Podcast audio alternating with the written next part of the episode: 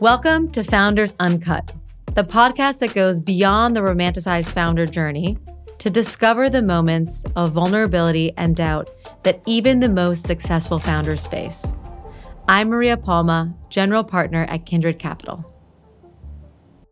Here with me today is Flori Marquez, co founder and SVP of operations for BlockFi, which is bridging cryptocurrencies to traditional financial and wealth management products for both institutional and individual investors. The company today is valued between 4 to 5 billion dollars, has over 600,000 retail investors, over 350 institutional investors, and has 850 employees. If you think her journey seemed easy, I assure you it wasn't. The startup journey is never the easy, straightforward path it appears to be from the outside. So let's dig a little deeper and uncover the real story on Founders Uncut. The year was 2021, and BlockFi had just raised their Series D. They were gearing up for more growth when the regulators from the state of New Jersey issued a cease and desist order to shut down their interest bearing product, one of their flagship products, all over the US. That issue got extended multiple times when you zoom back, the startup path of a successful company can sometimes look like it was just up and to the right the whole time, but there are many moments along the way which are um, not picture perfect or not exactly what you planned for your year. And I think um, the summer of last year for BlockFi was one of those moments where um, we had done an amazing job planning. We had product plans slated for later that year. And right in the middle of the summer, um, we got the cease and desist order from the state of New Jersey.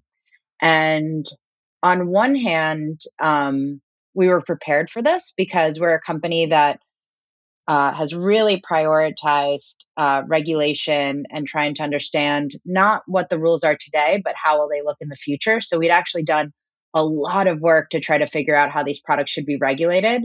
However, um, we were not expecting the state of New Jersey um, to basically interact with us in that precise manner.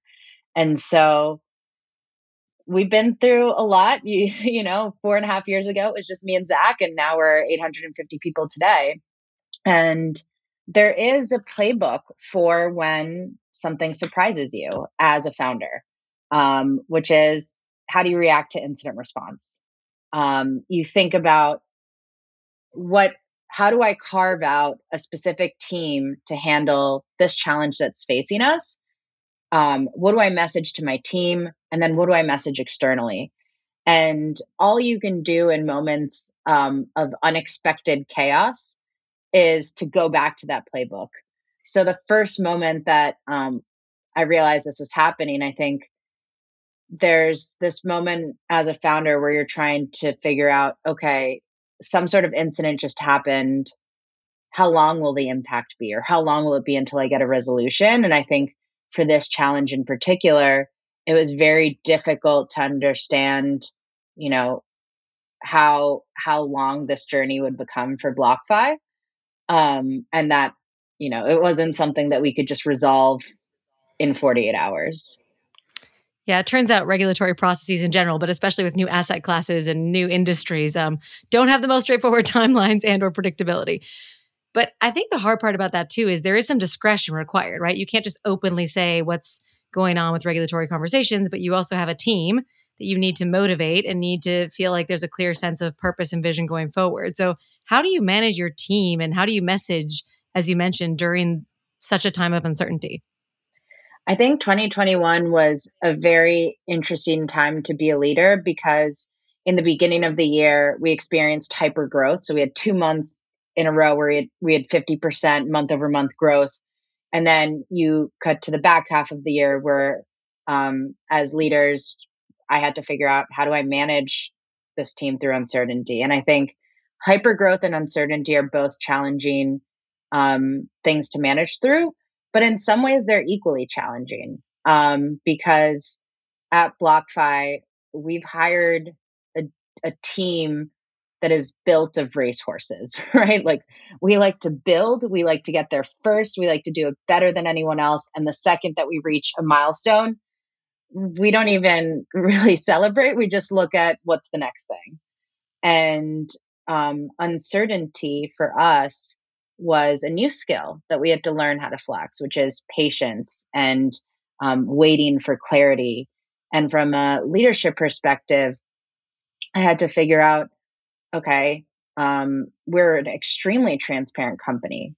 Uh, we like kind of giving our employees and our team as much context as possible for why are they doing their job and, and why is this important and how does this play into the greater story for BlockFi. And so when you enter into regulatory conversations, the constraint and the difficulty is that we're very limited in what we can share with the broader team. And so the two things that we had to learn were patience and how to thread the needle between providing the team transparency and security that we were working on a solution that, and that we had a path forward without really being able to share those details. Um, and that must be super tricky to to find that line.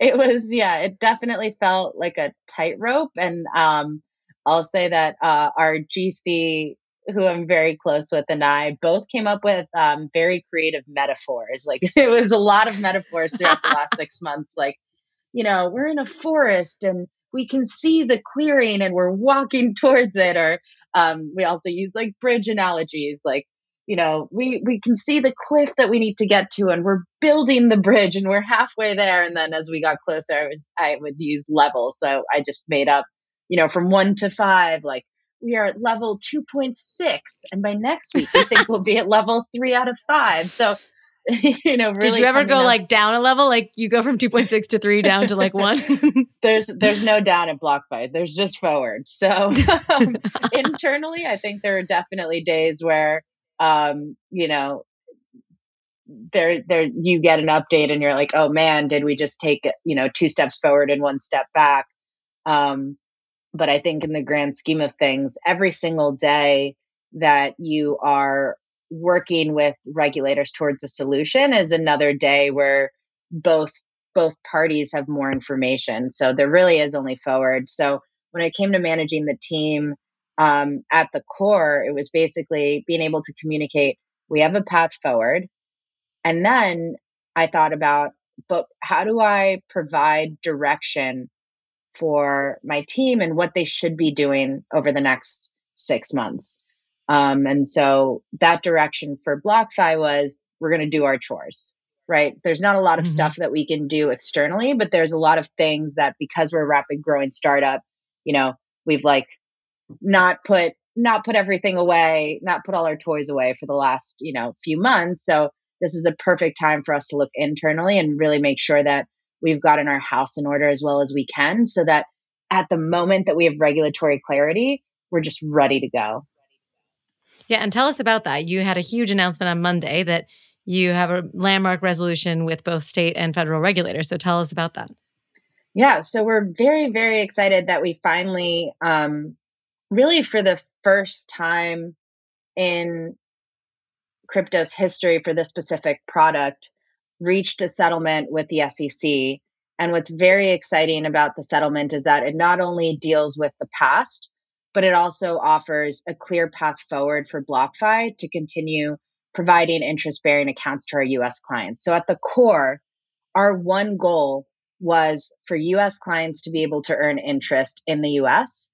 And the settlement that we've reached actually contains um, information that's that that basically outlines BlockFi's intention to register um, the interest bearing account product um, formally with the SEC. It will be called BlockFi Yield, and that will allow us to offer interest to U.S. clients um, in a registered manner. And it's anticipated to be the first ever SEC registered crypto interest bearing security. So we're really excited that we basically did all this work and have been able to carve a path forward, not just for BlockFi, but for any entrepreneur who's looking to build in this industry. We now have guidance in terms of how these products should operate in the US. And I think that's extremely exciting because for some time there was this question um, bit of you know, would we be able to keep innovation related to blockchain technology in the US? And I do think that this announcement is a marker that crypto is here to stay.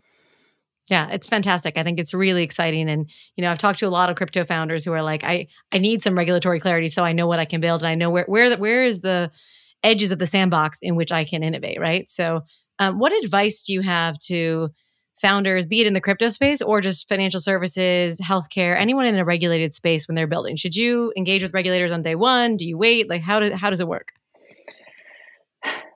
I don't think there's a clear playbook for it because it depends on the product and it depends on, you know, has it existed before or not. So for example, my experience figuring out the regulations for a US dollar loan product, which is where you can borrow against your crypto and access a US dollar loan.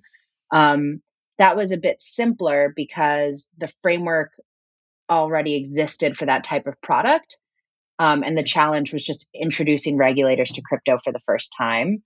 I think what was difficult about the interest account in particular is that there there weren't many other products that looked like that before BlockFi entered the market.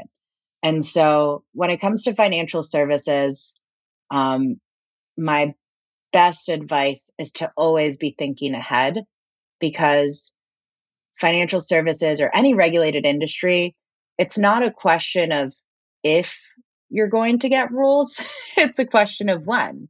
And so from day one, making sure that compliance um, and regulatory awareness are part of the DNA of your company um, is the best thing that you can do because as rules change or shift, if your entire company has been built around understanding that there are rules that we have to play by and and make sure that we're always paying attention to what those are and shifting our processes or reporting to make sure that it's clear um, or or that we're we're holding up to the standards that other industries have to hold themselves up to um, it becomes much more fluid to be able to, you know, update what your company needs to do based on your size and, and what regulators are asking of you. So the best advice for financial services or any regulated industry is one, think about it from day one. And two, um, just hire people who know how to do it, right? It's like know what mm-hmm. you know, know what you don't know, and make sure that the second that you have enough funding to be able to bring in executives who have done this before, you're bringing in that talent because they're the ones who will help you look around corners and think ahead and who have seen, you know, the different ways that that things can play out. Yeah, let's talk about how you build the team, right? Not just in that dimension, but hyper growth really meant hyper growth for you guys in the pandemic and in the kind of crypto run up. As we know, there's many crypto run ups and then crypto winters. Um, what did hypergrowth look like, and what lessons do you have in terms of how to build teams successfully as you scale massively? So, hypergrowth throughout a pandemic um, was definitely something that was a first for many founders. And I think at BlockFi, we have always been rigorous in our hiring. Um, and I think that that's really served us well transitioning to hiring remotely because at our core, the team that we had going into the pandemic was really aligned with our culture and values. And so as we were hiring remotely, um, the, each interview panel was able to filter through candidates to really understand who would be the right fit, even though it's, I think, much more difficult to interview candidates remotely than it is in person. Um, and so uh, I would say that, you know, making sure that your first 100 hires are really aligned with how you'd like to build as a company and what your core values are is extremely important because you never know when you're going to get hit with a global pandemic. Um, and I think hypergrowth is extremely challenging for founders because you have to have a lot of self control to not overreact. Um, in the beginning of the year when we had 50% month over month growth two months in a row, that was very difficult for us to handle as a team because we are used to serving our clients with the utmost level of excellence. And what happens when you grow that fast is one example is you don't have enough client service people to pick up the phone. but my my client success team is used to picking up every single phone within a few seconds and getting that 90% CSAT week after week.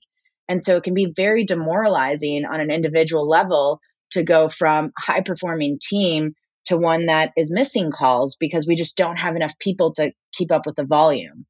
And so, again, kind of going back to threading the needle, the thing that is challenging through hypergrowth is figuring out how do I adjust for the experience or the growth that we're having today, keeping in mind that it might continue, but it also might slow down.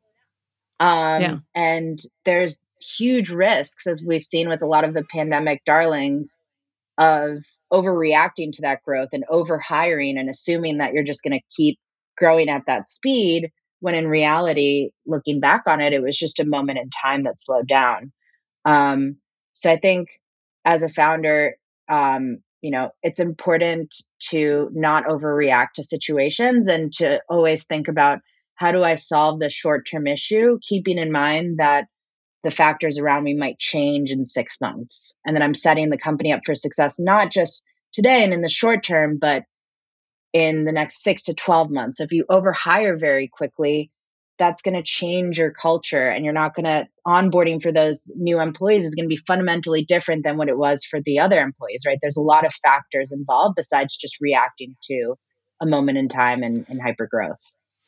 Yeah, and as you go from those first hundred to many hundreds, how do you articulate the vision consistently, right? Because I always find that that's a that's a specific challenge because it's so clear in your head, and sometimes, by the way, it's not clear and it's changing all the time. But when you're hundred people, you the or even 20 people, right, the information channels are pretty clear. But as you get remote and as you get to hundreds, how do you make sure the vision is clear for people consistently? Um, two things. I think defining taking a lot of time to define your culture and values early on um, really pays off. So the sooner you can do that and very clearly define values um, in a succinct way, because sometimes companies will be like, here are our 10 core values. And it's like, no one can remember 10. So you need to come up with four and you need to come up with things like one of ours is transparency builds trust and it's hashtag TBT. Great. Very easy to remember I understand what this means. Um, and the second thing that was, uh, you know, that I learned is just repeat yourself over and over and over again. When you're a small team, there's no need to repeat the messaging as much because, um, you know, if you're 20 to 50 people, every single person in your office sees you on a daily basis and understands this is how I should be working, this is how I should be leading, this is how I should present myself, this is what this company values um, when you're breaking through 200 people and it's fully remote, um, remembering that a lot of those new employees haven't heard you, you know, wax poetic about your values before.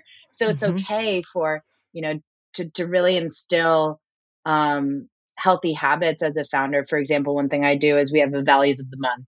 And at every single all hands, we have one slide that's the value of the month. I switch it every month. We don't go in order. I'd like to, you know, keep people on their toes.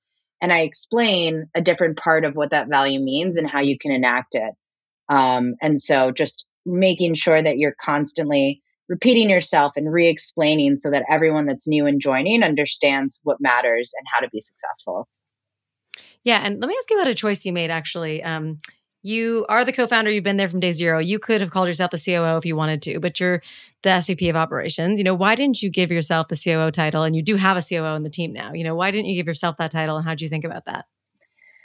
From day one zach and i knew that there was a chance that if this business really took off that we might want to bring someone on who had done operations at scale for a thousand plus company before and so while I was the de facto COO, um, I actually really enjoyed keeping the title of SVP of operations because I also think it's very important to be self aware as a founder and to know what you don't know. And the skill sets that it takes to build a company from zero to one are very different from the skill set of building scale from one to 100. Mm-hmm. And so I think for me, it's always been very important to um, be aware of the of, of my weaknesses and what have I not done yet? What do I not know how to do? How can I learn that? What can I be adjusting? What what could I be doing better? And I think leaving an opening to bring in a COO at the right time um, was always a part of that self awareness. And I'll say that on the investor and on the hiring side, um, people love it. People love the self awareness and um, communicating humbly.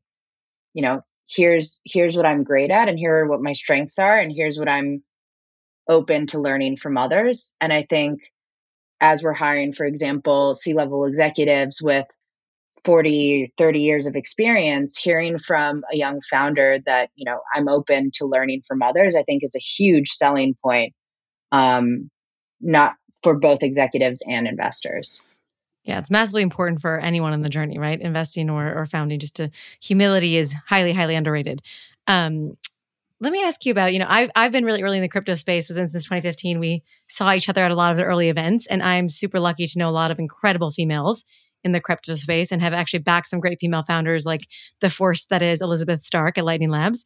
Um, but there aren't as many female founders in the crypto space as one would like, or certainly not as many as I would like.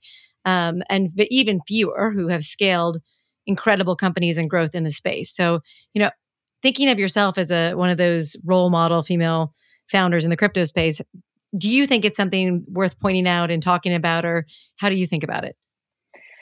Yeah, I think we definitely need to talk about it because my hope is that by leading by example, other women who are looking at the space or thinking about starting a company take look at me or or Elizabeth Stark and say, "Yeah, I think I could do that," or "I would like to do that," or "That seems like a, a an interesting opportunity or something that I the direction I would like to take my career in." And I really believe that you can't be what you can't see. And so the more examples we have out there of women successfully leading companies in this industry, I think the more, um, hopefully, uh, the more women will ignite into becoming entrepreneurs themselves. Um, really early on, I was very uncomfortable with public speaking. And the only reason why I have spent uh, years and years and hours trying to learn how to communicate and tell my story as a founder is to inspire others to take that leap of faith because I think that's really my responsibility.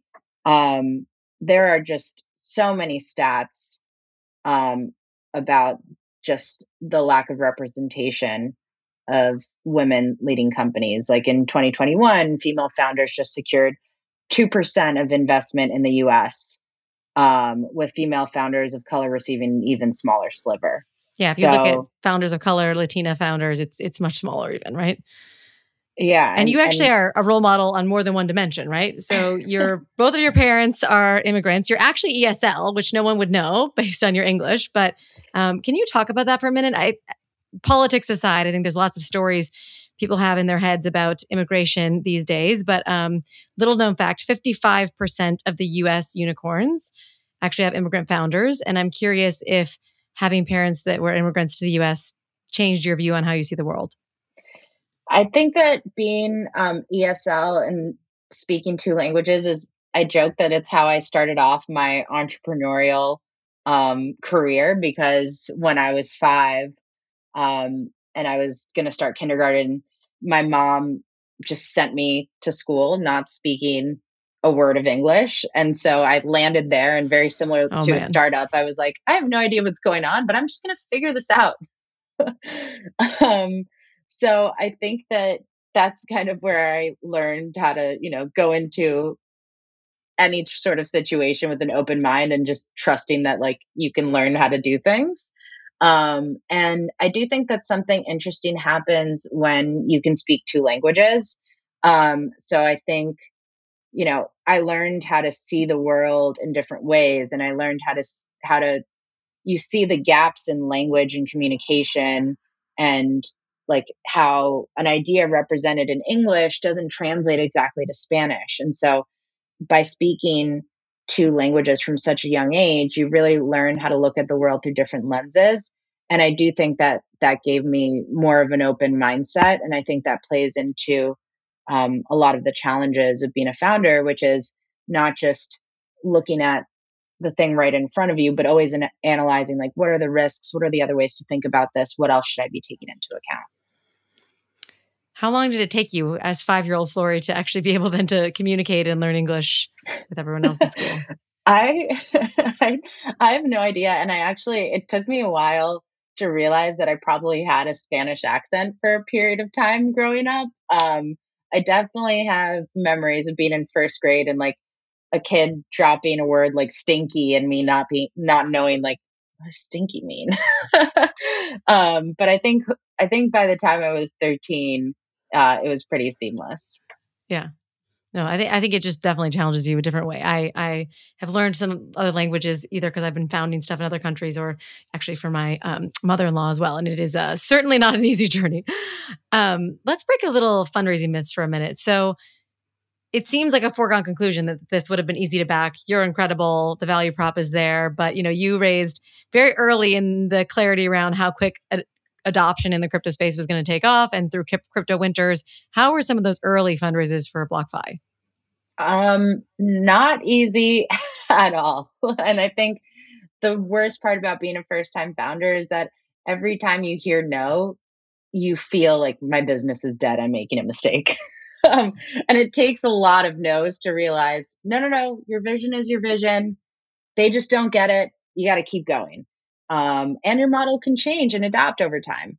Um, so the the issue with fundraising at the beginning was that crypto VCs didn't understand the financial aspects of our model, and the fintech VCs didn't. You know, we were the first crypto company in many fintech VCs portfolios. Um, so kind of selling, you know, the wild crypto idea into a traditional fintech was definitely a challenge um, you know, even for example, the US dollar product that I mentioned earlier, trying to explain to someone that you would never have a loss on that product because you can sell the crypto at any time to pay back the loan. That was a, an insane idea to pitch to someone in 2017. But here we are, um, you know, four years later, and the model's held up. Yeah, no, that's incredible. I'm I'm glad you made it through those rounds. And it is funny. The no's definitely are super painful. I was just talking to a friend this morning who had a founder friend who got like 75 no's and they were like, our motto became just one yes. And it's true. I guess that you just need one yes at each stage and you live to see another day. Um, well, I want to be mindful of your time, but last question for you. I mean, the journey has so many ups and downs, right? Whether it be team ups and downs, fundraising ups and downs, regulatory ups and downs, all sorts of interesting paths you can go. So, how do you stay sane in the journey and what do you give up? I think that in order to stay sane, you have to do something you love with people you love working with. Um, and I think surrounding yourself by humans who you genuinely enjoy seeing every day, that is fundamental to get through the good and the bad times. Um, and I think uh, to keep me sane, I also really believe in having like structure outside. So, you know, I rely on my therapist and my trainer and like set time aside for myself. Um, and also remembering that it's a marathon and not a sprint. So, um, if you're an entrepreneur, you probably have a really hard time putting work down, but it's so important to take every single break when you have a moment to rest because you never know what incident or chaos is going to hit you next. Um, so understand that, you know, don't feel guilty for taking breaks when you have the ability to do so because it's so important to always be like as charged up as you can to handle the challenges that will inevitably come your way. Yeah, it's, it's hard to maintain your own energy levels, right? And I think I'm a huge fan of therapy as well. I think it just keeps you honest and keeps you growing and trying to be the best version of yourself you can be. And what do you, I know I said it was the last question, but one more. Um, what do you give up as a founder and what makes that sacrifice worth it in the end? I think that starting a company in my mid 20s, I was definitely cavalier and believed, you know, you can do it all. You don't give anything up, right? Just start it and then everything else will just fall into place. Um, but I didn't realize that running a company is very different than working at a company. Um, it is a part of you and you are responsible for it 24 7 And what that means is that even if you might have the time after work to see your friends, you will have a lot less energy.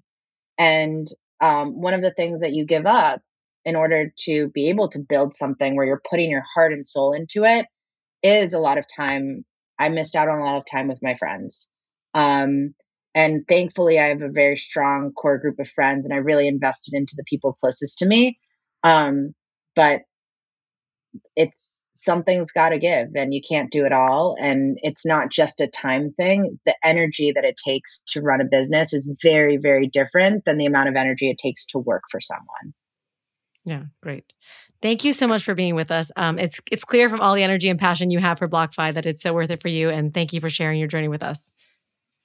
Thanks for having me so thanks, Flori, for being here. If you guys are interested in joining a great crypto company or just investing in crypto, check out BlockFi on BlockFi.com and be sure to follow at Founder Flori on Instagram and Twitter so you can continue following Flori's journey. If you want more stories like this, go to www.kindredcapital.vc forward slash founders uncut. And as always, if the journey is hard, you're not doing anything wrong and you're not alone. It's just really hard to be a founder. Even the most successful founders face moments of fear, doubt, and unbelievable difficulties that never make the headlines. So, thank you for being with us today. And if Flori's journey resonated with you, join us for more stories like this on Founders Uncut.